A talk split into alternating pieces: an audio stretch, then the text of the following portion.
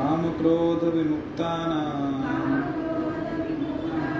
यतीनां यतचेतसाम्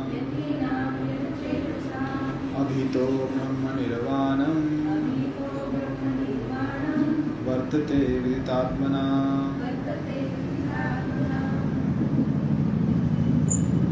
शब्दशार काम, इच्छाओं, क्रोध, तथा क्रोध से विमुक्ताना मुक्त पुरुषों की यतीना साधु पुरुषों की यत चेतसा, मन के ऊपर संयम रखने वालों की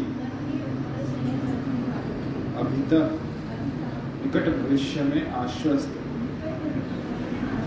ब्रह्म निर्वाणम ब्रह्म में मुक्ति वर्तते होती है।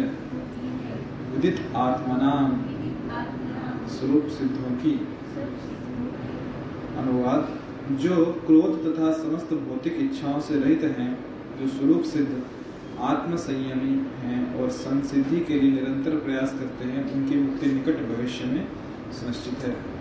तात्पर्य श्री जी द्वारा, मोक्ष के लिए सतत प्रयत्नशील रहने वाले साधु पुरुषों में से जो कृष्ण भावना भावित होता है वह सर्वश्रेष्ठ है। इस तथ्य की पुष्टि भागवतम के चौथे स्कंद के बाईसवें अध्याय के उनतालीस श्लोक में इस प्रकार हुई है। यत्पाद पंकज पलाश विलास भक्त्या कर्मशयं ग्रथितम् उद्ग्रन्थयन्ति सन्त तद्वन्नरिक्तमतयो यतयोऽपि रुद्ध स्रोतो गणनास्तमरणं भज वासुदेवम्। भक्ति पूर्वक भगवान वासुदेव की पूजा करने का प्रयास तो करो। बड़े से बड़े साधु पुरुष भी इंद्रियों के वेग को उतनी कुशलता से रोक पाने में समर्थ नहीं हो पाते जितना कि वे जो सकाम कर्मों की तीव्र इच्छा को समूल नष्ट करके और भगवान के चरण कमलों की सेवा करके दिव्य आनंद में लीन रहते हैं। बद्ध जीव में कर्म के फलों को भोगने की इच्छा इतनी बलवती होती है कि ऋषियों, मुनियों तक के लिए कठोर परिश्रम के बावजूद ऐसी इच्छाओं को वश में करना कठिन होता है। जो भगवत भक्त कृष्ण चेतना में निरंतर भक्ति करता है और आत्म साक्षात्कार में सिद्ध होता है, वह शीघ्र ही मुक्ति प्राप्त करता है। आत्म साक्षात्कार का पूर्ण ज्ञान होने से वह निरंतर समाधिस्थ रहता है। ऐसा ही एक उदाहरण दिया जा रहा है। दर्शन ध्यान संस्पर्शे मत्स्य कूर्म विहंगमा स्वानपत्यानि पुष्यन्ति तथा हम अभी पद्मज मछली, कछुआ तथा पक्षी केवल दृष्टि, चिंतन तथा स्पर्श से अपनी संतानों की, संतानों को पालते हैं। ये पद्मजा, मैं भी उसी तरह करता हूँ। मछली अपने बच्चों को केवल देखकर बड़ा करती है। कछुआ केवल चिंतन द्वारा अपने बच्चों को पालता है। कछुआ अपने अंडों, अंडे स्थल में देता है और स्वयं जल में रहने के कारण निरंतर अंडों का चिंतन करता रहता है। इसी प्रकार भगवत भक्त भगवत धाम से दूर स्थित रहकर भी भगवान का चिंतन करके कृष्ण भावनामृत द्वारा उनके धाम पहुँच सकता है। उसे भौतिक क्लेशों का अनुभव नहीं होता। यह जीवन अवस्था ब्रह्म निर्वाण अर्थात भगवान में निरंतर लीन रहने के कारण भौतिक कष्टों का अभाव कहलाती है।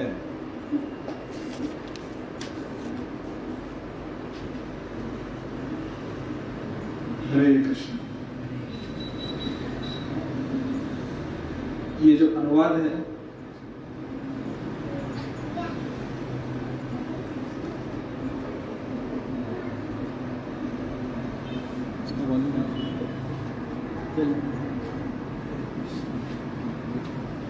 हरे कृष्ण।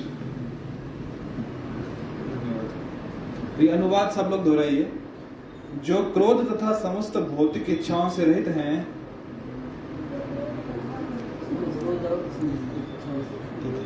जो क्रोध तथा समस्त भौतिक इच्छाओं से रहित हैं, जो स्वरूप सिद्ध आत्म संयमी है और संसिद्धि के लिए निरंतर प्रयास करते हैं उनकी मुक्ति निकट भविष्य में सुनिश्चित है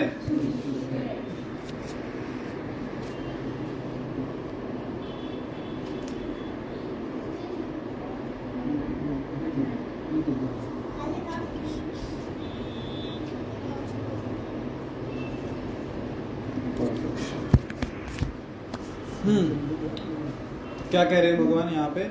कि जो व्यक्ति रहित रहित समझते क्या होता है? रहित मतलब जिसमें वो वस्तु नहीं है, जिसमें उसका एबसेंट है जो चीज़। तो क्या चीज़ नहीं है? जो क्रोध तथा समस्त भौतिक भौतिक इच्छाओं से रहित है। जो स्वरूप सिद्ध आत्म संयमी और संसिद्धि के लिए निरंतर प्रयास करते हैं, उनकी मुक्ति निकट भविष्य में सुनिश्चित है तो मुक्ति की यहाँ पे भगवान बात कर रहे हैं इसका हमने पिछले श्लोक में भी देखा था, ब्रह्म निर्वाण। तो मुक्ति सुनिश्चित है। किसकी मुक्ति सुनिश्चित है? चार, क्या बोलते क्राइटेरिया क्राइटेरिया क्या बोलेंगे में शर्त समझ आओगे आप। ये चार शर्तें भगवान ने रखी यदि ये चार शर्तें पूरी हो गई तो मुक्ति निश्चित तो है, सुनिश्चित है। और कैसे? निकट भविष्य। में उसके लिए क्या कह रहे हैं? अभी तो बोले ना, अभी। कह रहे हैं, अभी तो। निकट भविष्य में उसकी मुक्ति सुनिश्चित है। तो देखते हैं एक एक करके क्या क्या है। तो पहला कह रहे हैं, क्रोध और समस्त भौतिक इच्छाओं से रहती हैं।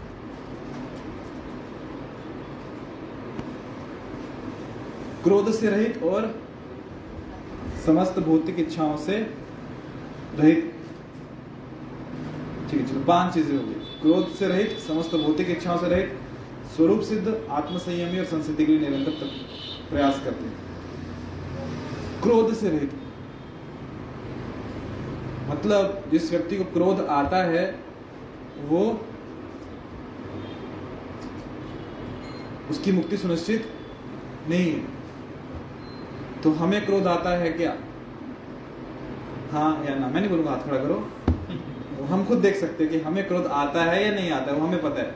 किसी और को बताने की ज़रूरत नहीं। हो सकता है हमारे पड़ोसी अच्छे से बता देंगे इनको क्रोध आता है कि नहीं। और यदि क्रोध आता है मतलब मुक्ति सुनिश्चित। अच्छा क्रोध क्यों आता है? क्रोध क्यों आता है? जब मन के विरुद्ध बात होती है, इच्छा पूरी नहीं होती है, कहा, कहीं कुछ अपेक्षाएँ होती है और अपेक्षा भंग हो जाती है तो फिर क्रोध आता है। ध्यान देना, यहाँ पे भगवान कह रहे जो क्रोध तथा समस्त भौतिक इच्छाओं से रहित है, काम क्रोध मुक्ता ना काम और क्रोध के बारे में भगवान ने जहाँ चांस मिला, वहाँ बोला है। काम शत्रु है, क्रोध शत्रु है, जहाँ चांस मिला, वहाँ ले लिया इसका तो का सॉरी जो क्रोध है, क्रोध की उत्पत्ति कहाँ से होती है? काम से ही होती है। बिना काम के क्रोध आ ही नहीं सकता। तो काम क्या है? भौतिक इच्छा। ऐसी इच्छा जहाँ पे हम कृष्ण को भूलना चाहते और खुद भोगना चाहते तो जब काम आता है तो फिर उसके बाद क्या आता है? क्रोध आता है। वो श्लोक गीता में, कौन सा? ध्यास्तु विषयान पुंसा, संगस्तेषु उपजायते, संगात संजायते, कामात कामात क्रोध अभिजायते शुरुआत कहाँ से होती है? ध्याय तो विषयानुसा जो विषय वस्तु है उसके बारे में क्या करते हैं?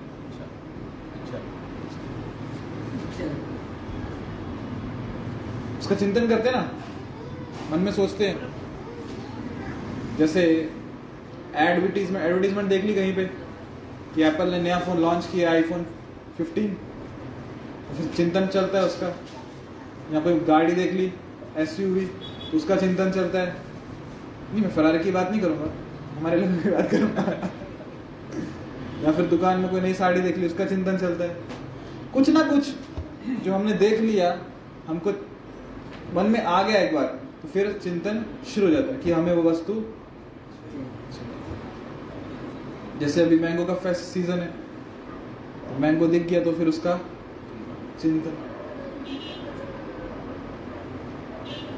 और जब ये भौतिक कामना मन में आ गई, उसका हम चिंतन कर रहे हैं, मिल गई तो अच्छी बात है। इच्छा पूरी हो गई तो अच्छी बात है। नहीं पूरी हुई तो फिर क्या होगा? फिर क्रोध आएगा।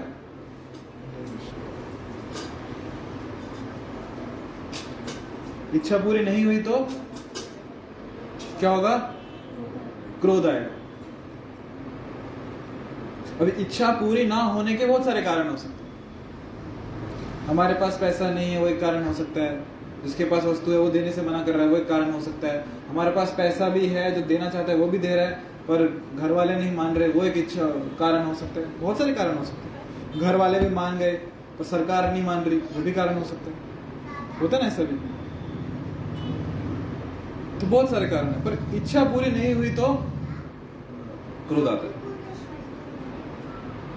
इच्छा है गर्मियों की छुट्टियों में घूमने जाना है और मना कर दिया घर वालों ने। तो फिर क्या होता है? गुस्सा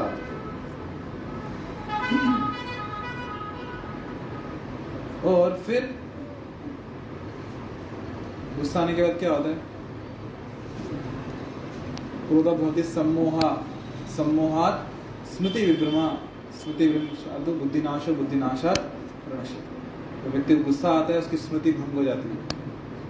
वो भ्रमित हो जाता है वो। भ्रमित अवस्था में बुद्धि काम नहीं करती, जब बुद्धि काम नहीं करेगी तो नश्चित उसका पता नहीं जाता अनुभव किया कभी? इच्छा पूरी नहीं हुई तो गुस्सा आया और गुस्से में क्या क्या बोल दिया या क्या क्या कर दिया? बाद में क्या करेंगे? हो गया जो होना। था गुस्से में गिलास पटकते हैं, जो हाथ में उसको पटक देते हैं। जो सामने है उसको भी पटक देते हैं। शब्द जो मुँह में है उसको पटक देते हैं। कब गुस्से में? क्यों? इच्छा पूरी नहीं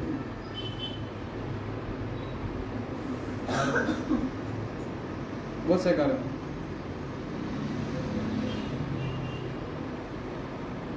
पुस्तक श्रीमद भगवत गीता का ग्रंथ वितरण करने गए थे। गाँव गाँव में जाते तो जो पुरुष है, उसको भगवत गीता दिखाई। भगवत गीता। बहुत सात्विक उदाहरण दे रहा हूँ आपको। बहुत कुछ होता है, सात्विक उदाहरण दे रहा हूँ। भगवत गीता दिखाई, आधा घंटा उनको समझाया, भगवत गीता के फ़ायदे क्या है, लाभ क्या है, क्यों पढ़नी चाहिए, घर में रख के फ़ायदा होता है, बच्चे पढ़ते हैं। आप नहीं पढ़ोगे, आने वाली पीढ़ी पढ़ेगी, कोई तो पढ़ेगा, ये बम कभी तो फटेगा। आधा घंटा उनको समझाने के बाद व्यक्ति बोलता है, रुको। मैं होम मिनिस्टर को पूछ के आता हूँ। होम मिनिस्टर कौन? मेरी पत्नी उसको पूछता हूँ, लेनी है कि नहीं लेनी है? तो पिछले आधे घंटे से किसको समझा रहा हूँ? व्यक्ति घर में जाता है। अपनी पत्नी को पूछता है हो गई थी का? भगवत गीता। महाराज ने ले लिया और फिर जो पत्नी बोलना शुरू करती है, घर में ऑलरेडी पहले से पढ़ी है, पढ़ते मैं तो हिंदी में बोल रहा हूँ तो शुद्ध गाँव गाँवठी मराठी में बोलते हो पढ़ी, वो पढ़ते नहीं है, सिर्फ़ घर पे इकट्ठा करके रखनी है, कौन पढ़ेगा, ये, वो। अभी इसकी इच्छा थी, पर पत्नी ने सुना दिया। अब इसको भी आ गया गुस्सा। गीता तो नहीं ली पर उसको भी सुना दिया। मेरे जाता। कशाला घराचं भांडे करायचं लड़ाई क्यों करनी घर में? मेरी मराठी नहीं बट ठीक है, आप लोग समझ गए, घर में लड़ाई क्यों करनी लेके जाओ नहीं चाहिए गीता इच्छा पूरी नहीं हुई तो क्रोध आ गया सात्विक उदाहरण। वरना क्या क्या होता है वो आपको पता ही पत्नी ने कहा कि मुझे मायके जाना है पत्नी नहीं जाना है। इच्छा पूरी नहीं हुई तो बस आज खाना नहीं बनेगा बाहर से मैंने कह ऐसा होता है, बहुत जगह होता है। यहाँ होता है ज़रूरी नहीं तो बच्चों का उदाहरण, देख लिया, कुछ नया साइकिल चाहिए, फ़ोन आ गया, फ़ोन चाहिए, खिलौना चाहिए पीएस चाहिए। पीएस समझते हो ना? हाँ समझदार। लेके नहीं दिया तो फिर गुस्सा, हम कुछ नहीं खाएँगे। इच्छा है, पूरी नहीं हुई तो क्रोध आता है तो यदि मुक्ति सुनिश्चित चाहिए, यदि हम चाहते हैं कि मुक्ति मिले तो उसके लिए ये दो चीज़ों से रहित तो होना पड़ेगा। पहला क्या भौतिक इच्छा और दूसरा दूसरा क्या है? क्रोध। देखो, भौतिक इच्छाओं से हम रहित हो गए ना तो क्रोध से समझ लो हो गए, मुक्त हो ही गए। क्योंकि जड़ क्या है? भौतिक इच्छा। और गीता जब हम पढ़ रहे हैं तो घूम फिर के हम वहीं पे एक ही चीज़ पे आते हैं, क्या? भूतिक इच्छा नहीं होनी चाहिए इंद्र तृप्ति नहीं होनी चाहिए। सुन सुन के पग हो गए हम कि जहाँ देखो बस यही बोलते हैं इंद्र तृप्ति नहीं करनी इंद्र तृप्ति नहीं करनी। भौतिक भोगनी भोगना, भौतिक इच्छा नहीं रखनी। करना क्या है फिर? करना क्या है वो आगे बोल रहे अच्छा क्या नहीं करना वो समझ में आ गया। क्रोध नहीं होना चाहिए और भौतिक इच्छाएँ नहीं होनी चाहिए। भौतिक इच्छाएँ होंगी तो पूरी नहीं होंगी तो क्या हो जाएगा? अच्छा अगर भौतिक इच्छा मान लो पूरी हो गई फिर क्या होगा? नहीं पूरी हुई तो क्रोध आ गया वो समझ गए। अगर पूरी होगी तो क्या करेंगे? तो क्या होगा? हाँ? भौतिक इच्छा पूरी नहीं हुई तो क्रोध आएगा समझ गए। अगर हो गई तो क्या? और नहीं और? तो लोभ आएगा लोभ लालच। होगी ना पूरी? अभी और अभी और। तो दोनों तरफ़ खतरा है। आगे कुआँ, पीछे खाई। छलांग कहाँ लगाने हमारे हाथ? इच्छा पूरी हो गई तो लोभ आएगा और दो इच्छा और आएँगी। नहीं हुई तो क्रोध आएगा।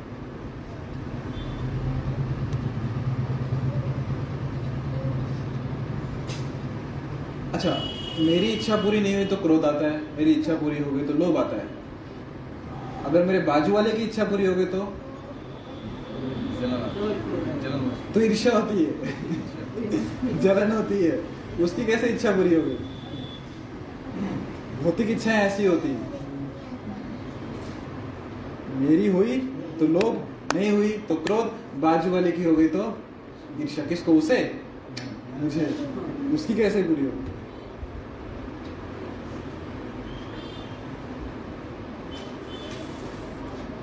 अच्छा अगर बाजू वाले की इच्छा पूरी नहीं हुई तो? फिर क्या होता है? फिर अहंकार आता है। यस उसकी इच्छा पूरी नहीं हुई। हर तरफ़ से खतरा ही खतरा है।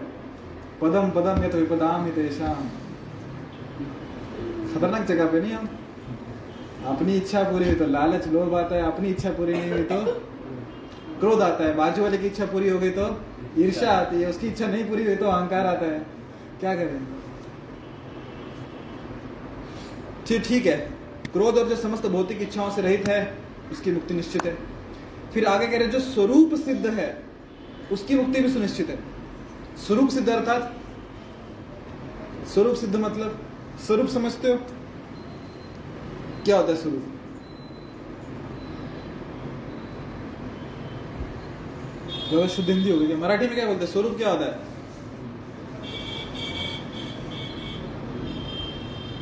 हमारा स्वरूप क्या है? आत्मा है ना? अंश है। किसके अंश है? परमात्मा के। भगवान के अंश है। तो स्वरूप सिद्ध मतलब क्या? सिद्धि समझते क्या सिद्धि।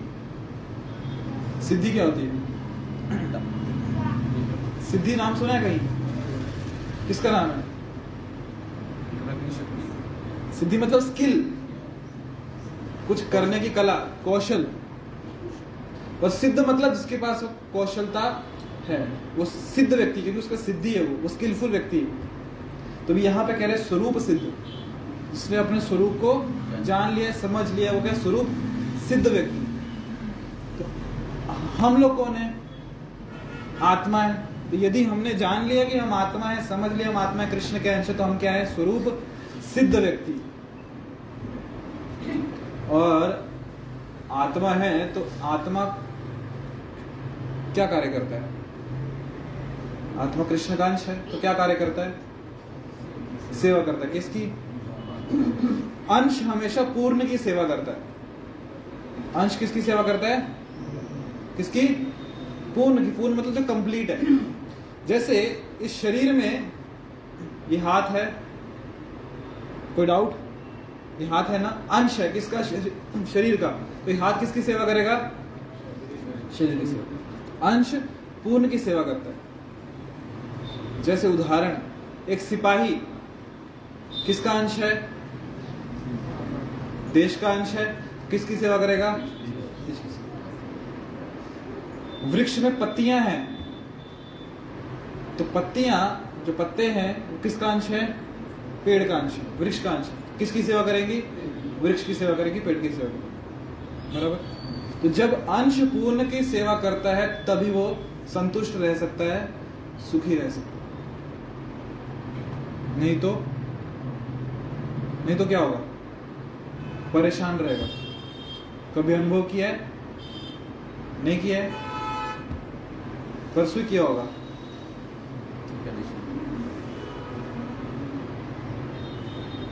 यदि अंश पूर्ण की सेवा नहीं करेगा तो अंश असंतुष्ट रहेगा। भक्ति सिद्धांत सरस्वती ठाकुर, श्री प्रभुपाद जी के गुरु महाराज, एक कथा सुनाते हैं कि एक बार जो इंद्रियाँ थी, शरीर की बहुत सारी इंद्रियाँ होती, अंग होते, वो स्ट्राइक पे चले गए, हड़ताल पे हमारी मांगे पूरी करो। क्या मांग है? बोले, मांग ऐसी है, शरीर तो इतना बड़ा है, पर इस पर राज्य कौन करता है? पेट। काम करता है क्या कुछ? सिर्फ़ बैठ के खाता है। काम कौन करता है? हम लोग काम करते हैं। आँखें बोलती मैं भोजन को देखती हूँ। नाक बोलता है, मैं सूंघता हूँ। जीवा बोलती है, मैं स्वाद लेती हूँ। दांत बोलती है, मैं चबाता हूँ। पाँव बोलते हैं वहाँ तक चल के लेके जाता हूँ। हाथ बोले मैं उसको उठा के मुँह में डालता हूँ। तब दांत चबा के फिर अंदर जाता है वो। ये पेट क्या करता है? सिर्फ़ बैठ के खाता आज से हड़ताल। हम काम नहीं करें। खाता कौन है? पेट उसके लिए क्यों काम करें? हमको आज़ादी चाहिए। स्वतंत्रता चाहिए। खुद का जिएँगे। दूसरे की हाथ दूसरे के परतंत्र नहीं रहेंगे। दूसरे के नीचे नहीं रहेंगे। पेट ने समझाने का प्रयास किया। देखो भला इसी में कि मेरी सेवा करो। मैं तो तुम्हारा कुछ खाया नहीं। बोले कि मारेगा क्या? हम देखते क्या होता है। ठीक है, देख। तो फिर क्या किया? सब हड़ताल पे आ गए। यूनियन वाले सब आँखों ने भोजन को देखना बंद कर दिया।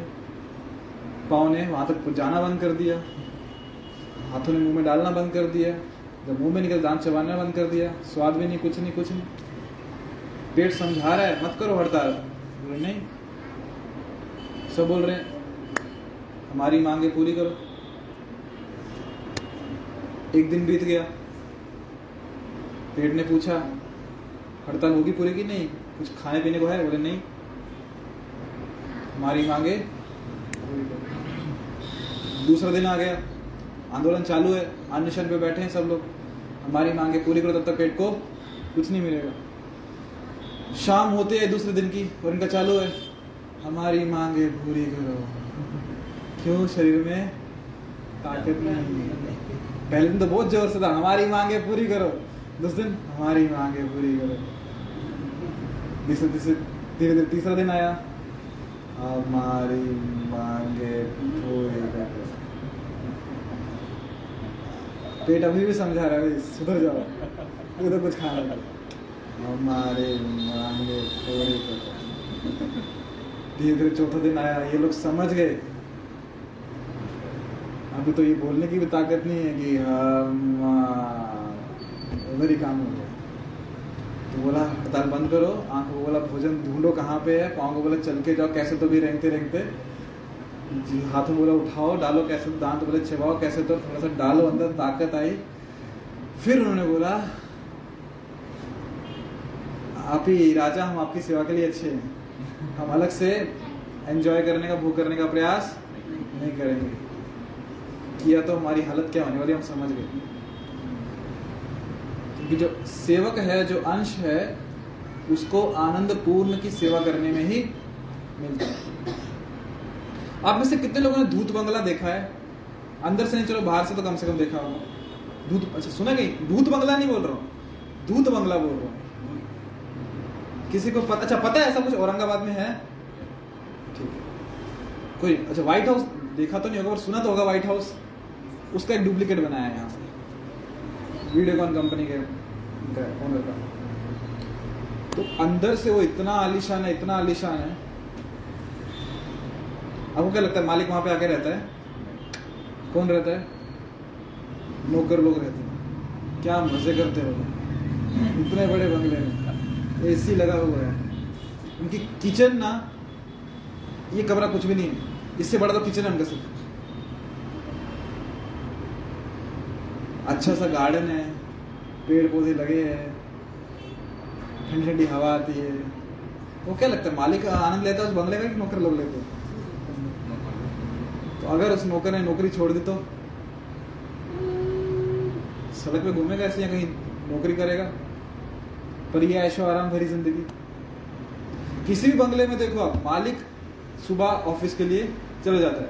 आजकल तो पति भी चल जाता है, पत्नी भी चल जाती है, दोनों जाते हैं जॉब को घर में कौन रहता है? सिर्फ़ मालिक। एसी ऑन किया टीवी चालू करो, आराम से देखो फ्रिज है अपने पास आइसक्रीम निकालो, खाओ। लाइफ टनाटन मस्त चल रही है। तो मज़ा किसमें उसको तो टेंशन भी नहीं है कि कंपनी का प्रॉफिट कितना मार्जिन कट ऑफ़ लेना है इस बार। कितना क्या? टर्नओवर कितना रखना है, उसको स्ट्रगल करना है, किस किस बिज़नेस डील कहाँ कहाँ, कैसे करनी है। कोई टेंशन नहीं उसको। उसको मस्त घर में बैठना है। जो साहब ने सेवा बोली है, वो सेवा करनी है। दस से पाँच साहब जी कंपनी में होंगे दस से पाँच हम यहाँ एसी में मस्त टीवी देखेंगे। भूख लगेगी तो फ्रिज से कुछ निकाल लेंगे आइसक्रीम वगैरह खाएँगे। गलत बोल रहा हूँ कुछ? ऐसा होता है। सैलरी अलग से। तो मज़ा किसमें सेवा करना तो भौतिक यदि हम देखें भौतिक दुनिया में भी किसी मालिक की सेवा करते हैं तो इतना लाभ है। तो जो परम मालिक है परम स्वामी उनकी सेवा करेंगे तो कितना लाभ है? तो बात चल रही थी स्वरूप सिद्ध कि हम हमारा स्वरूप जानते हैं। पेड़ का उदाहरण ले लो। पेड़ की एक टहनी पेड़ को भोजन कौन प्रदान करता है? पत्ते फोटोसिंथेसिस करते हैं जड़ों से पानी आता है। पूरा जो पत्तियों का पोषण कौन कर रहा है? पेड़ कर रहा है। जैसे हमारे हाथ का पोषण कौन कर रहा है हम सबके? शरीर पोषण कर रहा है। वैसे वृक्ष की टहनी का पोषण वृक्ष कर रहा है। जब तक वो टहनी वृक्ष से लगी हुई है, वो पोषित है। हरी भरी है, फली फूली जैसे ही उस वृक्ष से टहनी को अलग कर दिया जाए तो अपने आप में वो, उसका अस्तित्व नहीं है कुछ। कुछ ही मिनटों में सूखना चालू हो जाएगी। तो वैसे ही हम अंश, यदि पूर्ण से कृष्ण से हमें अलग हो जाए तो हमारा अस्तित्व नहीं हम सुखी नहीं रह पाएँगे स्वरूप से। हम जानते हैं कि मैं आत्मा हूँ, कृष्ण का अंश हूँ और मेरा जीवन का एक ही लक्ष्य है, वो है पूर्ण, यानी कि कृष्ण की सेवा करना। ओम पूर्ण मद पूर्णमिदम पूर्णात पूर्ण मदच्यते पूर्ण से पूर्णमादाय पूर्णमेव शिष्यते। वो पूर्ण है। चलो, एक और श्लोक सुनाता हूँ आपको। आपको। आपको सबको पता होगा वो। बचपन से याद होगा। बोलोगे? मछली जल की रानी है। जीवन उसका रानी है। हाथ लगाओ तो डर जाएगी। बाहर निकालोगे तो सुनाए वो मछली हम ही है। मछली जल की रानी है। जीवन उसका पानी। हाथ लगाओगे तो डर जाएगी, बाहर निकालोगे तो।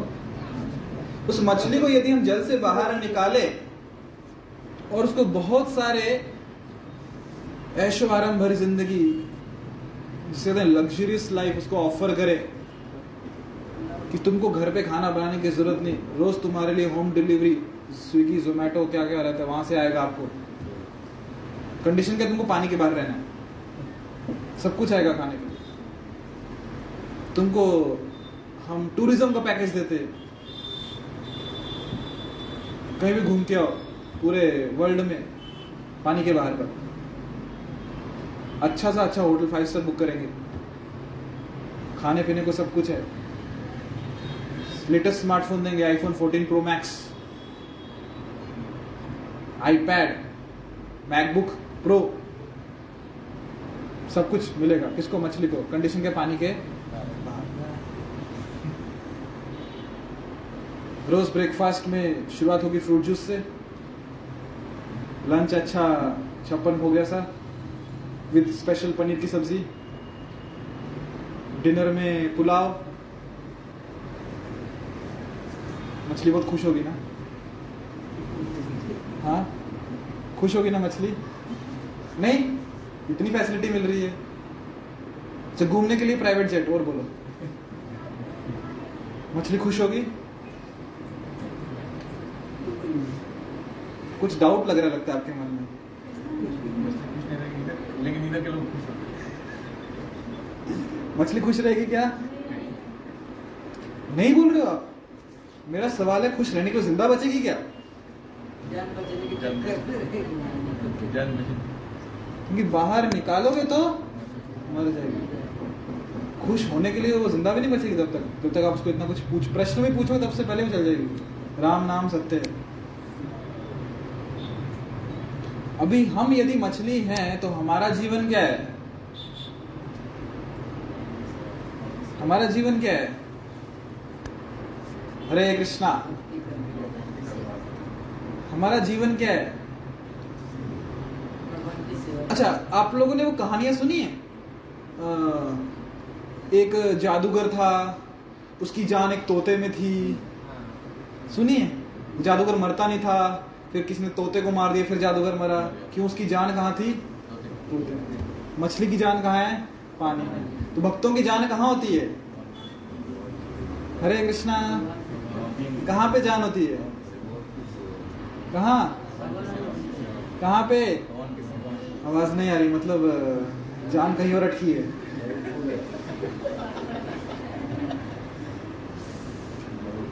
मैं आइडियल स्टेट बता रहा हूँ कि कहाँ होनी चाहिए। हमारी कहाँ कहाँ जान अटकी है पता नहीं। हो सकता है कहीं और अटकी होता है पर एक भक्त की जान कहाँ अटकती है? भगवान की सेवा में। अभी इससे भी समझ सकते कि हम भक्त हैं कि नहीं, कि हमारी जान कहाँ अटकी है।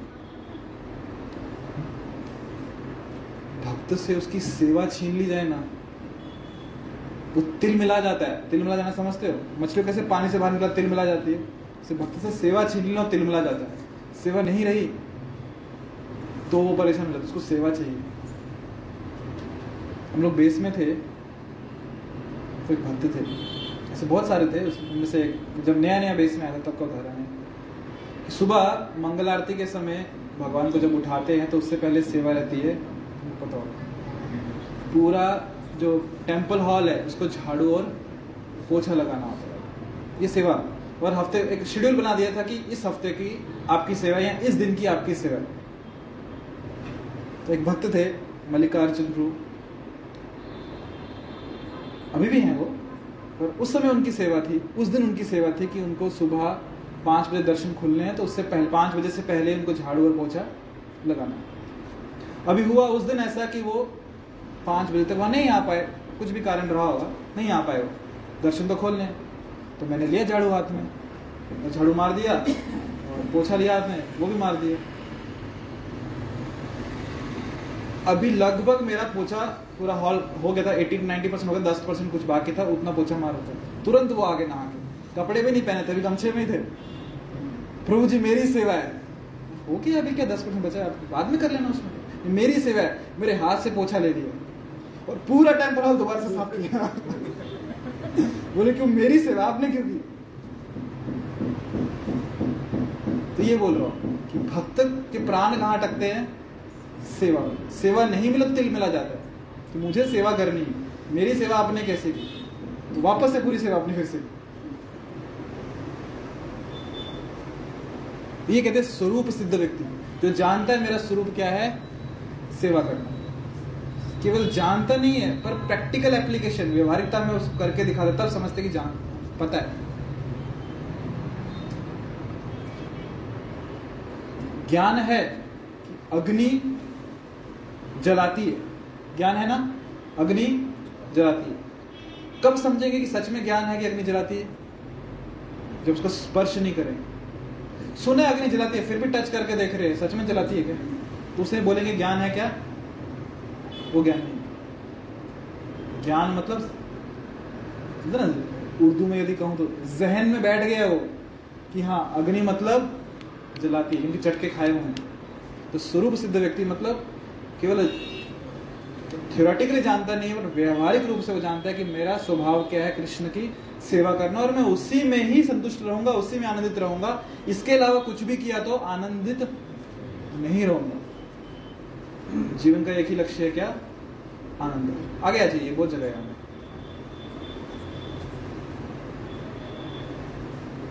तो यह है स्वरूप सिद्ध व्यक्ति। ठीक है? तो स्वरूप सिद्ध मतलब? स्वरूप सिद्ध मतलब कौन? जो? प्रभु जी। स्वरूप सिद्ध मतलब? स्वरूप सिद्ध मतलब जो जानता है, जो अपने स्वरूप को जानता है कि मैं आत्मा हूँ कृष्ण का अंश हूँ और मेरा उद्देश्य क्या है कृष्ण की सेवा करना और मैं उसी में आनंदित रहूँगा। उसके अलावा कहीं आनंद नहीं मछली का उदाहरण याद रखिए। और हमने और कौन सा उदाहरण देखे? मछली का देखा, शरीर का हाथ देखा, पेड़ की टहनी देखी। आगे बढ़ते हैं। आत्म संयमी आत्म संयमी मतलब? संयम हो। सेल्फ कंट्रोल इंग्लिश में कहे तो। खुद पे नियंत्रण। घूम फिर के बाद वहीं पे आती नहीं? इंद्र तृप्ति नहीं करनी आत्मनियंत्रण इंद्रियों पर नियंत्रण।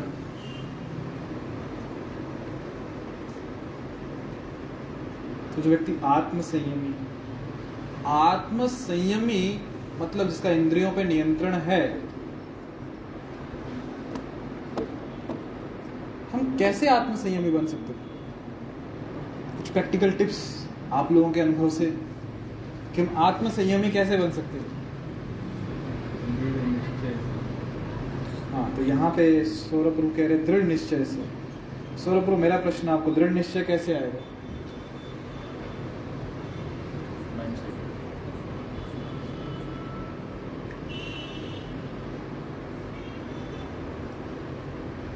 कैसे दृढ़ निश्चय? हमने चर्चा की थी शायद से। ये सकल ये कभी एक आत्मा विद्या हमें ये भी होता है कि जैसे कोई कार्य करता है उसको वो बोलना नहीं पड़ता है या बताना नहीं हम्म है। उसको सेल्फ डिसिप्लिन भी कह सकते हैं ना। अनुशासित। कि उसे किसी और को बोलने की आवश्यकता नहीं है। किसी और उसको कोई मोटिवेशनल सेमिनार देखने की आवश्यकता नहीं है। वो सेल्फ मोटिवेटेड है। आत्म संयमी दृढ़ निश्चय से आएगा। दृढ़ निश्चय कैसे आएगा? बराबर है। दृढ़ निश्चय कैसे आएगा?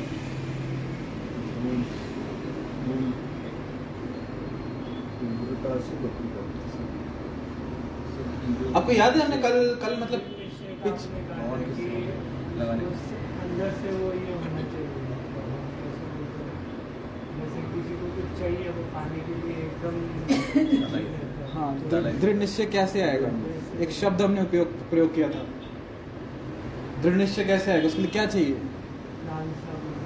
समर्पण। याद है? कौन सा उदाहरण देखा था? समर्पण के लिए। सुबह उठने का दृढ़ निश्चय। इसके लिए क्या चाहिए? समर्पण। समर्पण किस चीज़ का उदाहरण याद है किसी को? कौन सा उदाहरण लिया था हमने? हाँ बहुत अच्छे से याद है। यदि सुबह दो बजे टी ट्वेंटी का मैच होगा तो बराबर नींद खुलेगी। कि वहाँ समर्पण है क्रिकेट के प्रति। उसके लिए फिर हम त्याग भी करते हैं किसका? नींद का। दृढ़ निश्चय कैसे आता है? समर्पण। क्यों? क्योंकि रस का अनुभव हुआ है। पिछली बार टी ट्वेंटी का मैच देखा था ना? तो जो क्रिकेट के शॉट्स खेले थे जो स्टाइल था ओपनिंग स्टाइल जिस स्टाइल में फील्डिंग की थी उड़ के वो जो एक रस का अनुभव किया था वो जो मोड ऑफ़ रज, रजोगुण में जो अनुभव किए थे वो रस का आस्वादन था। तो उस रस से अभी समर्पण उसके प्रति बढ़ गया और उसके समर्पण के कारण हम त्याग कर पा रहे और वहाँ से फिर दृढ़ निश्चय आ रहा है। और फिर वहाँ से क्या आ गया? कहा गया? आत्मसंयम। नींद पे विजय बन गए गूढ़ाकेश बन गए फिर। नींद पे विजय प्राप्त कर ली तो वैसे ही, यदि भक्ति मार्ग में आत्म संयमी बनना है तो क्या चाहिए? समर्पण। संयम। समर्पण कहाँ से आएगा? रस, जब रस का अनुभव होगा कि जो भी हम भक्ति कर रहे हैं प्रमाणिकता से, उसमें कुछ ना कुछ रस अवश्य मिलता है। और उस रस के बलबूते पे कुछ समर्पण आता है और उस समर्पण से हम कुछ त्याग करते हैं और उस त्याग से कुछ दृढ़ निश्चय आता है और उस निश्चय से हम आत्मसंयमी बनते हैं। और जितना हम आत्मसंयमी बनते हैं, उतने और अनुभव आते जाते हैं जब हम एक उदाहरण आपको देता हूँ, इस सबने जितने लोग भक्ति में आए हैं, सबने अनुभव किया होगा अपनी भक्ति में, जीवन में, कि जब हम भक्ति में नए नए आते हैं विशेषकर, शुरुआत के दिनों में माला करते हैं, बहुत अच्छी लगती है। कुछ विशेष अनुभव आते हैं, कि वाह, आज तक मैं किस नरक में था? मिल गया मुझे भगवत धाम मिल गया। वो माला करते करते कुछ विशेष अनुभूतियाँ हो जाती है। वो माला एकदम मन से हो जाती है। कुछ कथा बहुत दिल को छू जाती है। कोई कीर्तन एकदम उससे मग्न हो जाते हैं। कुछ तो प्रसाद एकदम दिल को छू जाता है या पेट को छू जाता है। तो कुछ बहुत विशेष अनुभव आते हैं। कुछ धाम में चले गए, कुछ अलग से अनुभव आ गए। तो ऐसे अनुभव सबको आते हैं।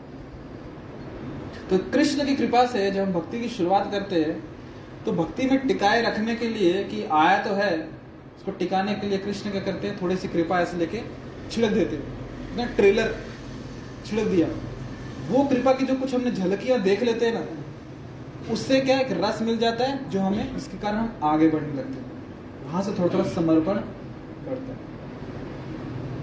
फिर बहुत महीने तक तो सोचते हैं कि वो अनुभव दोबारा क्यों नहीं आ रहा? भगवान बोलते वो ट्रेलर था बच्चा। अभी मेहनत करो और फिर टिकट खरीदो पूरी मूवी की. तो जब हम संघर्ष कर रहे हैं भक्ति में जीवन में और अनुभव नहीं हो रहे हैं, तब उन अनुभवों को याद करना चाहिए जो ट्रेलर हमने देखा था। इसको बोलते इसको बोलते हैं सिंह अवलोकन। सिंह अवलोकन समझते हो? शेर जब चलता है तो चलते चलते रुक के पीछे मुड़ के देखता है। पीछे मुड़ के क्यों देखता है? क्योंकि बहुत बार हम जब चल रहे हैं भक्तिमय मार्ग में तो बोझते हैं कि कब तक चलना है? मंजिल कितनी दूर है? बाजू वाले तो बोल देता है, बस वो सामने वाला पेड़, बस वो सामने वाली पहाड़ी, बस पहुँच गए, दस मिनट और, दस मिनट और। भगवान कह रहे, निकट भविष्य में। वो निकट भविष्य कब आएगा, हम सोच रहे निकट भविष्य कब आएगा? इतने सालों से भक्ति कर रहे हो, निकट भविष्य कब आएगा? भगवान कह रहे, बस अभी तो निकट भविष्य में।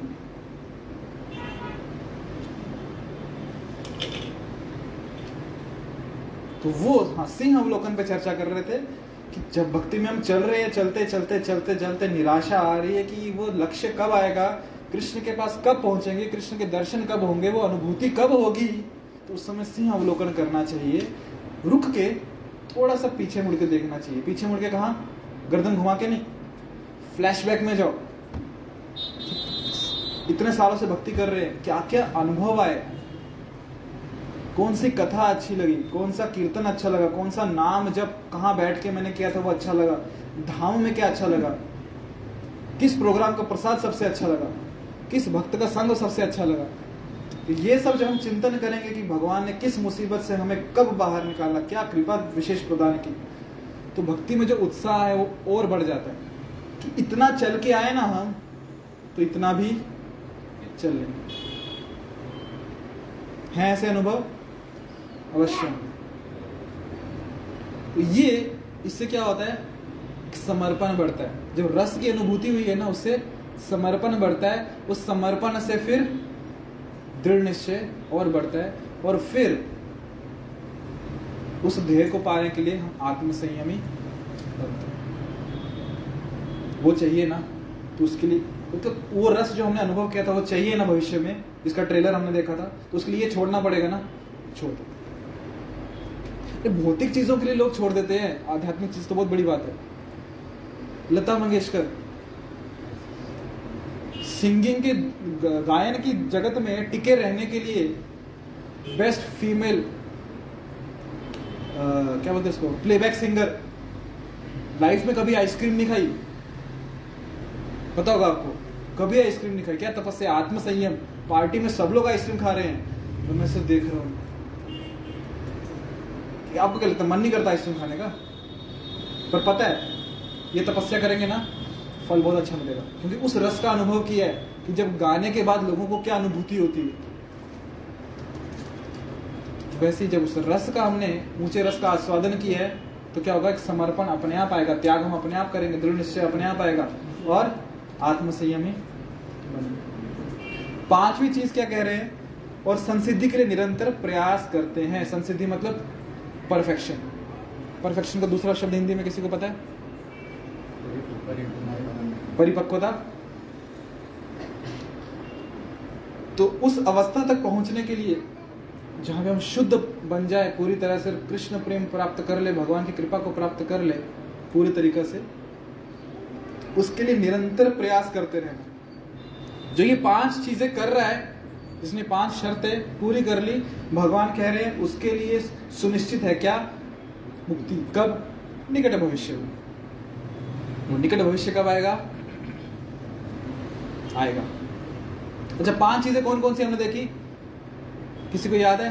चीटिंग भी चलेगी, आप देख के बता सकते कोई प्रॉब्लम नहीं। पाँच चीज़ें कौन कौन सी है? पहला क्रोध। क्रोध चाहिए क्या? हाँ? क्रोध चाहिए? क्रोध से मुक्ति क्रोध रहित पहली कंडीशन दूसरी ओपन बुक एग्ज़ाम है देख के बोलो कोई प्रॉब्लम नहीं है. दूसरी भौतिक इच्छाओं से भौतिक इच्छाओं से रहित क्रोध से रहित भौतिक इच्छाओं से रहित दूसरा. तीसरा स्वरूप सिद्ध व्यक्ति. वो जानता है मेरा स्वरूप क्या है? क्या स्वरूप है? क्या स्वरूप है? जीव का स्वरूप क्या है? कृष्णेर नित्य चौथा आत्म संयमी अच्छा आत्म संयमी का समझ में आया क्या? किसको संयम कंट्रोल करना है? इंद्रियों को। देखो, आत्मा के पाँच अर्थ होते हैं। एक आत्मा, जो आप जानते हो, आत्मा है। दूसरा परमात्मा को भी आत्मा कहते हैं, क्योंकि वो परम आत्मा है। तीसरा, इस शरीर को भी आत्मा कहा गया है। चौथा मन को भी आत्मा कहा गया है और पांचवा इंद्रियों को भी आत्मा कहा गया टाइम प्लेस सर्कमस्टांसेस की सिचुएशन के अनुसार किसको संबोधित कर रहे हैं उसके लिए वो, उसका मीनिंग वो निकलता है। तो यहाँ पे जब कह रहे हैं कि आत्म संयम मतलब किसको नियंत्रण में रखना है? किसको? मन को भी और इंद्रियों को भी। क्योंकि मन छठी इंद्रिय है। मन ष्ठान इंद्रियाणी प्रकृति स्थान कर्षित मन और इंद्रियों को नियंत्रण में रखने की बात हो रही है। और संसिद्धि के लिए जो निरंतर प्रयास करते हैं पांचवा जो हमेशा इस पथ पे चल रहे परफेक्शन के लिए। ये पाँच हो गया तो क्या कह रहे हैं? सुनिश्चित है। निश्चित ही नहीं क्या कह रहे हैं? सुनिश्चित है गारंटेड क्या गारंटी है? मुक्ति। किससे? किससे मुक्ति? मुक्ति मतलब आज़ादी। किससे आज़ादी? भव बंधन से आज़ादी। बढ़िया भव बंधन मतलब किससे आज़ादी? मटेरियलिक वर्ल्ड से आज़ादी भौतिक संसार से आज़ादी मतलब किससे आज़ादी? जन्म मृत्यु ये शब्द चाहिए मुझे। क्योंकि ये समझ में आता है जन्म हो रहा है मृत्यु हो रही है। इससे आज़ादी। हम क्या चाहते? आज़ादी। किससे? जन्म मृत्यु के भौतिक जगत से आज़ादी। और कब होगी पर? भगवान कह रहे हैं, अभी तो निकट भविष्य में।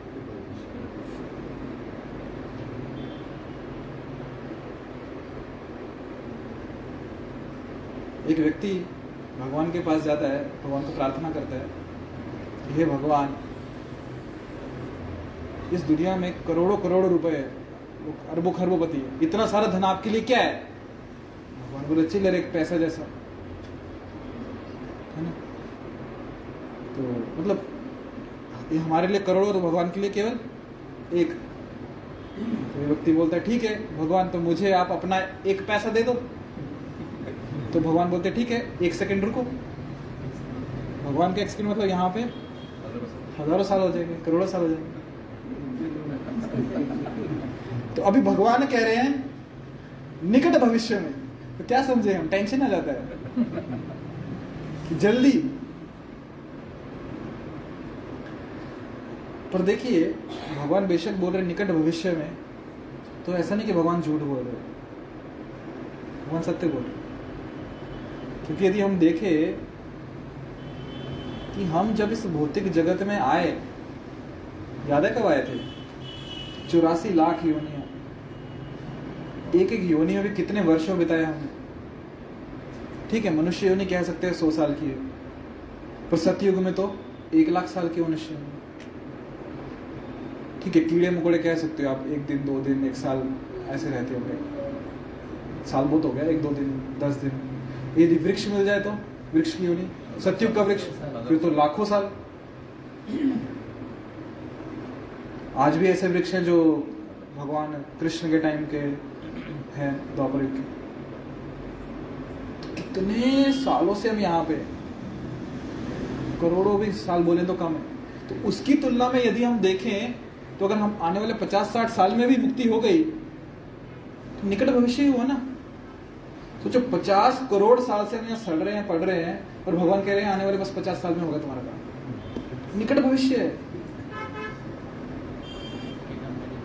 उसकी कंपैरिजन में कुछ भी नहीं है नेग्लिजिबल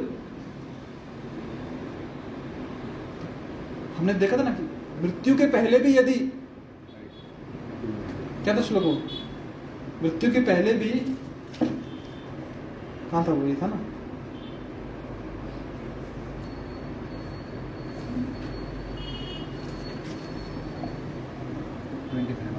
कौन सा श्लोक था वो?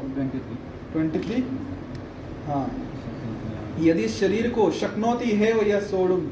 यदि शरीर को त्यागने के पूर्व कोई मनुष्य इंद्रियों के वेगों को सहन करने तथा इच्छा एवं क्रोध के वेग को रोकने में समर्थ होता है तो वे संसार में सुखी रह सकता है। शरीर त्यागने से पूर्व भी भगवान तो कहते हैं अंत काल है माँ में स्मरण मुक्त कि अंत काल में भी यदि मेरा यदि मेरा स्मरण कर लिया तो मैं लेके आ जाऊँगा मेरे धाम निकट भविष्य।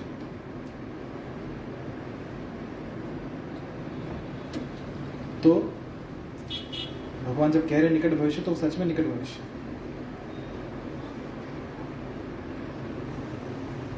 और विशेषता बात यह है कि हमने, हमको मृत्यु तक इंतज़ार करने की भी आवश्यकता नहीं है। ये जो गुण, जो पाँच शर्तें भगवान ने दी हैं, ये पाँच शर्तें यदि अभी भी आ गई ना तो मुक्ति सुनिश्चित है।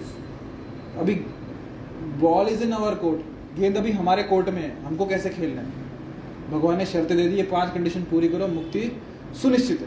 तो यदि हमने ये पाँच शर्तें अभी पूरी कर ली, मुक्ति सुनिश्चित भगवान गारंटी दे रहे हाँ। तो तात्पर्य प्रभुपाद जी क्या कह रहे हैं? कि मोक्ष के लिए सतत प्रयत्नशील रहने वाले साधु पुरुषों में से जो कृष्ण भावना भावित होता है, वो सर्वश्रेष्ठ है। अभी मोक्ष, मुक्ति के भी अलग अलग प्रकार हैं। सायुज्य मुक्ति, सालोक्य मुक्ति सारूप्य मुक्ति सारिष्टि मुक्ति, और कौन सा रह गया कितने हो गए? सालोक्य, सारूप्य, सारिष्टि, एक रह गया। सामिप्य? टोटल पाँच होने चाहिए ना? सायुज्य, सालोक्य, सारूप्य, सारिष्टि, सामिप्य, पक्का? ये पाँच प्रकार की मुक्ति। सायुज्य मतलब जो ब्रह्म में लीन होता है, सालोक्य मतलब भगवान के लोक में वास करता है सायुज सामिप्य मतलब भगवान के समीप रहता है, सारिष्टि मतलब भगवान का ऐश्वर्य और कौन सा रह गया? सायुज्य सालोक्य, सारूप्य, सारिष्टि सब। हो गया ना सब? सारूप्य मतलब भगवान के जैसा रूप उसे मिलता। जैसे वैकुंठ में यदि जाएँगे तो वैकुंठ में जैसे भगवान का चतुर्भुज नारायण का स्वरूप है सेम वैसा ही स्वरूप सबका ही तो भगवान जैसा दिव्य सुंदर शरीर है। तो ये सब प्रकार की मुक्तियाँ हैं, पर उसमें भी सर्वश्रेष्ठ कौन है? जो कृष्ण भावना भावित है, जो भगवान का भक्त है। जो केवल ब्रह्म में लीन हो जा चाहता है, उसे भक्त नहीं कहा गया है। तो अभी यहाँ पे एक श्लोक भागवतम में से दिया है जिसका त- अनुवाद बता रहे हैं कि भक्ति पूर्वक भगवान वासुदेव की पूजा करने का प्रयास तो करो, बड़े से बड़े साधु पुरुष भी इंद्रियों के वेग को उतनी कुशलता से रोक पाने में समर्थ नहीं हो पाते, जितना कि वे जो सकाम कर्मों की तीव्र इच्छा को समूल नष्ट करके और भगवान की चरण कमलों की सेवा करके दिव्य आनंद में लीन रहते हैं।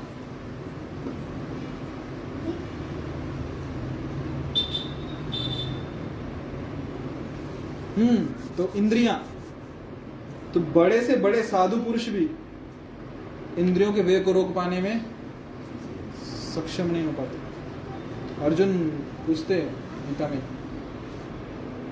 कि जब इंद्रियों का वेग आता है, वेग समझते ना? चर्चा की थी हमने शायद से। एक फोर्स होता है और एक अर्ज़ होता है, वेग। तो एक सूखा हुआ पत्ता तूफ़ान में उसकी क्या हालत होती है? उड़ के कहाँ जाता है पता नहीं चलता। तो वैसे जब इंद्रियों का वेग आता है तो एक योगी भी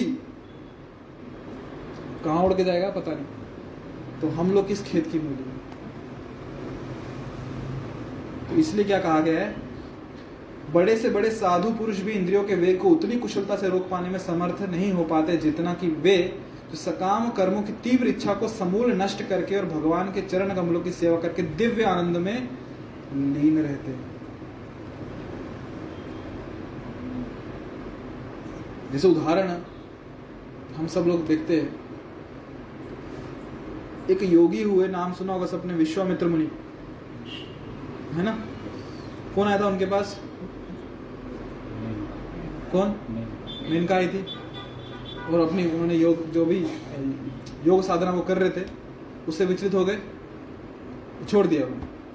और मेनका के साथ चले। दूसरा उदाहरण हम देखते हैं, किसका? हरिदास ठाकुर। वो भी अपनी साधना में लगे थे, भक्ति में साधना में। उनके पास भी आई थी। कौन आई थी? नाम क्या था उसका? किसको याद है नाम? हाँ? हाँ बराबर। हीरा? हीरा भाई? वो आई थी। हरिदास ठाकुर ने क्या किया? अपनी साधना बंद कर दी। क्या बोला? उसको बोला, रुको, मेरी साधना पहले पूरी होने दो। तो अभी देखो, इंद्रियों का, हम कह सकते इंद्रियों का वेग बोलो या फिर जो भी प्रलोभन बोलो, दोनों के पास था, पर जो भक्त था, वो बच गए। जो केवल योगी थे, वो सूखे पत्ते की तरह तूफ़ान में क्यों? क्योंकि भगवान के चरण कमलों की सेवा करके दिव्य आनंद में लीन रहता है कौन? बद्ध जीव में कर्म के फलों को भोगने की इच्छा इतनी बलवती होती है कि ऋषियों मुनियों तक के लिए कठोर परिश्रम के बावजूद ऐसी इच्छाओं को वश में करना कठिन होता है। जो भगवत भक्त कृष्ण चेतना में निरंतर भक्ति करता है और आत्म साक्षात्कार में सिद्ध होता है, वह शीघ्र ही मुक्ति प्राप्त करता है। कौन? जो भगवत भक्त कृष्ण चेतना में निरंतर भक्ति करता है। जब कृष्ण चेतना में भक्ति कैसे होती है?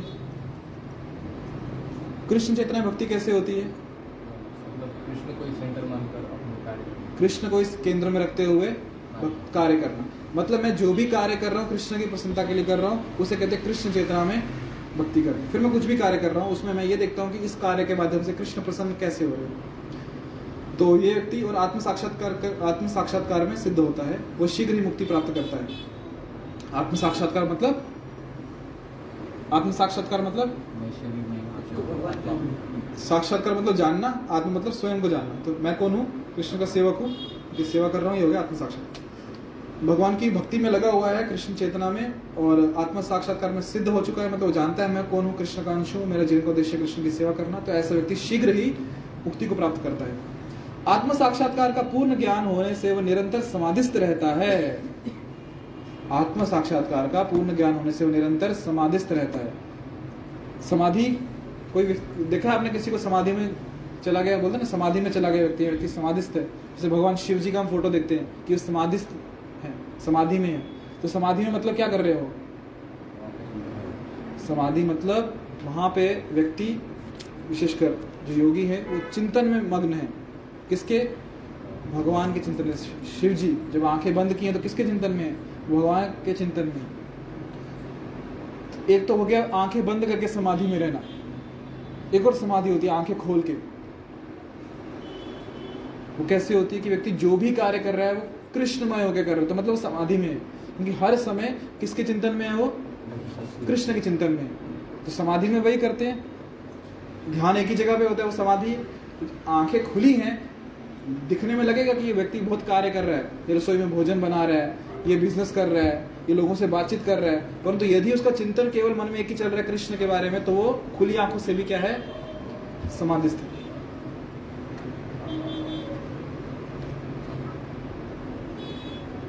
जिसे हम कहते कीर्तनीय सदा हरि सुखे था को दुखे था को बोल हरि बोल सुख में हो, दुख में हो, हमेशा क्या कर रहे हो? हरिनाम का कीर्तन कर रहे हो। ऐसा ही एक उदाहरण दिया जा रहा है। मछली, कछुआ तथा पक्षी केवल दृष्टि, चिंतन तथा स्पर्श से अपने संतानों को पालते हैं। कि पद्मजा, हे पद्मजा, मैं भी उसी तरह करता हूँ। मछली जब अंडे देती है तो मछली अपने संतान का कैसे पालन पोषण करती है? अच्छा पक्षी देखे आपने? पक्षी अंडे देते हैं तो पक्षी अपने संतान का पालन पोषण कैसे करती है?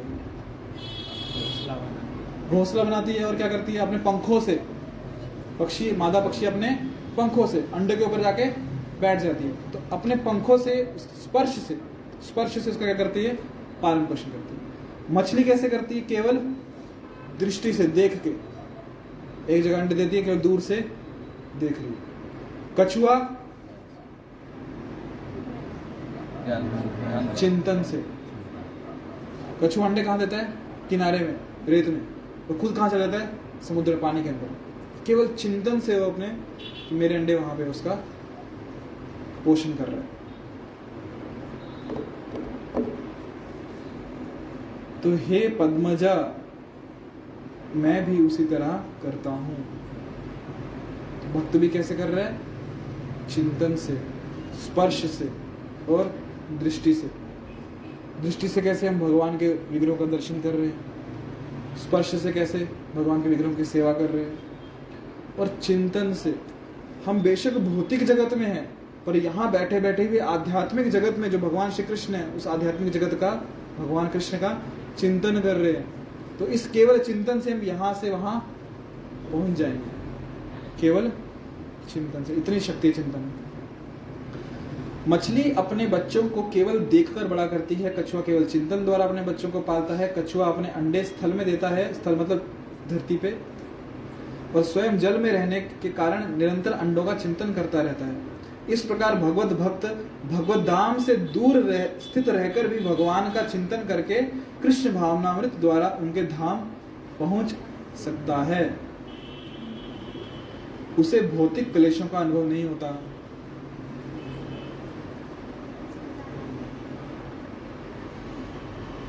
कृष्ण आ जाइए आगे आ जाइए यहाँ पे जगह है।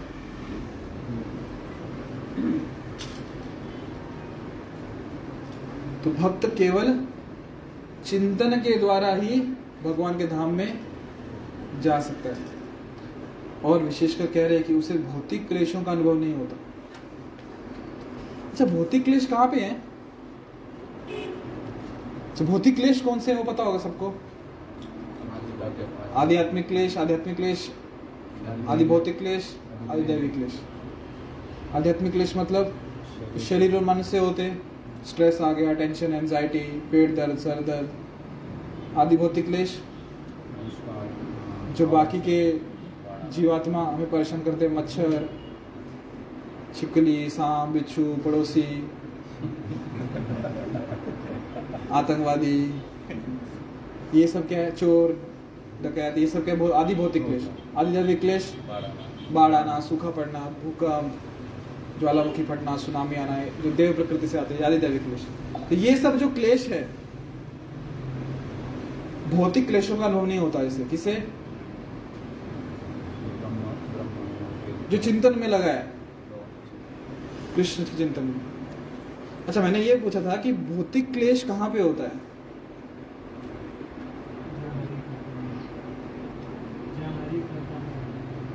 मतलब भौतिक जगत में। बराबर है आपका। भौतिक जगत में भौतिक क्लेश होता है। उन्होंने कहा, जहाँ हरी कथा नहीं होती, बराबर है। तो वो भौतिक जगत है और भौतिक जगत में भौतिक क्लेश होता है। तो जब व्यक्ति भगवान के चिंतन में है तो कहाँ बचा भौतिक जगत में? शरीर उसका दिख रहा है बेशक कि वो भौतिक जगत में, परंतु वो आध्यात्मिक जगत में ही है। उसकी चेतना अभी भी कहाँ पहुँच चुकी है? आध्यात्मिक चेतना हो चुकी है, आध्यात्मिक जगत में। ऐसे व्यक्ति को भौतिक क्लेश परेशान नहीं करते। तुकार महाराज का उदाहरण हम सब जानते हैं। कितने क्लेश आए? सबको लगा कि कितने क्लेश आ रहे परंतु वो कोई चिंता में नहीं। खेती करके, क्या बोलते उसको सैलरी जो मिलती है, उसमें कुछ गन्ने दे दिए उनको गन्ने जब तक घर में आए, तब तो बच्चों ने मांग लिए उन्हें दे दिए। बच्चे मतलब मोहल्ले के बच्चे। एक गन्ना बचा था, वो लेके आए घर पे। बीवी ने पूछा, लाया क्या था एक गन्ना? तो इतना गुस्सा आया, भाई गन्ने से तो तुकाराम महाराज के ऊपर मार दिया उसके गन्ने के दो टुकड़े हो गए। तुकाराम महाराज उसमें खुश हो गए पहले एक था, अभी दो एक तेरे लिए मेरे लिए। क्यों? भौतिक क्लेश दिखने में दिखते हैं, परंतु जो आध्यात्मिक स्तर पे है, आध्यात्मिक चिंतन में भौतिक क्लेश, उस पर असर टिप मिल गया सबको। हमको क्या करना है? हमको आध्यात्मिक स्तर पे रहना है, ताकि जो भौतिक क्लेश है वो परेशान ना करिए यह जीवन अवस्था ब्रह्म निर्वाण अर्थात भगवान में निरंतर लीन रहने के कारण भौतिक कष्टों का अभाव कहलाती है। तो ये जीवन अवस्था जहाँ पे हम निरंतर भगवान में तल्लीन है तो हम भौतिक कष्टों का अभाव हो जाता है। जैसे प्रभु जी ने कहा कि जहाँ पे हरि कथा नहीं है, वो क्या है? वही भौतिक जगत। जहाँ पे हरि कथा हो रही है, वो वो भौतिक जगत नहीं है। वो आध्यात्मिक जगत है। जैसे उदाहरण परसों का उदाहरण यदि ले लिया जाए कि यदि ब्रेकफास्ट भी थोड़ी देर लेट हो जाए तो वो टेंशन आ जाता है। पर भक्तों ने उस दिन क्या किया? निर्जल पांडव निर्जल एकादशी की। मन से त्याग कर दिया कि हम पानी वो, प्रसाद तो छोड़ो पानी भी नहीं लेंगे। आसान था। रात को नींद में भी पानी दिखाई देगा पानी हाँ है पानी। पर दिन निकला कैसे निकला जानते हो? कीर्तन में थे। हरिनाम में थे। क्योंकि कृष्ण चिंतन में थे इसलिए अनुभव नहीं हो पाया कि फास्ट उप, उपवास चल रहा है। क्योंकि कृष्ण चिंतन में थे भक्तों के संग में थे इसलिए परेशानी नहीं हुई। यदि वही सोच लीजिए हम ठीक है निर्जल उपवास कर रहे हैं परंतु कीर्तन नहीं कर रहे नाम जप नहीं कर रहे फिर कर पाते थे भक्तों का संग नहीं था फिर कर पाते थे? असंभव पॉसिबल ही नहीं। वो पॉसिबल हो पाया क्यों?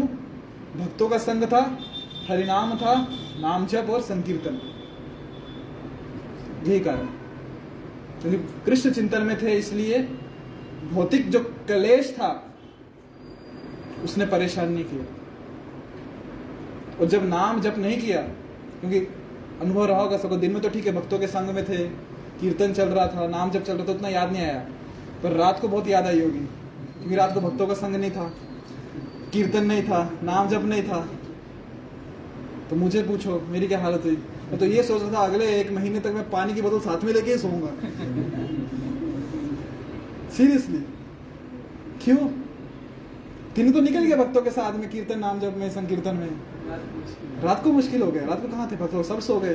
कीर्तन चल नहीं रहा अभी। माला बाजू में रख दी। तो इसलिए जब तक हरि नाम है, भक्तों का संग है, भौतिक क्लेश असर इसलिए कृष्ण चिंतन।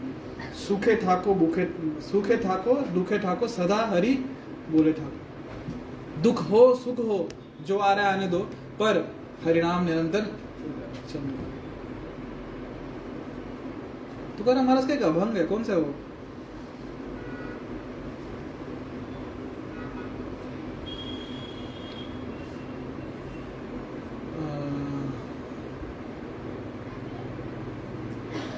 तुझा विसर ना हवा काय कुण गाय नावरणी दाना। देगा देवा तुझा विसर ना हवा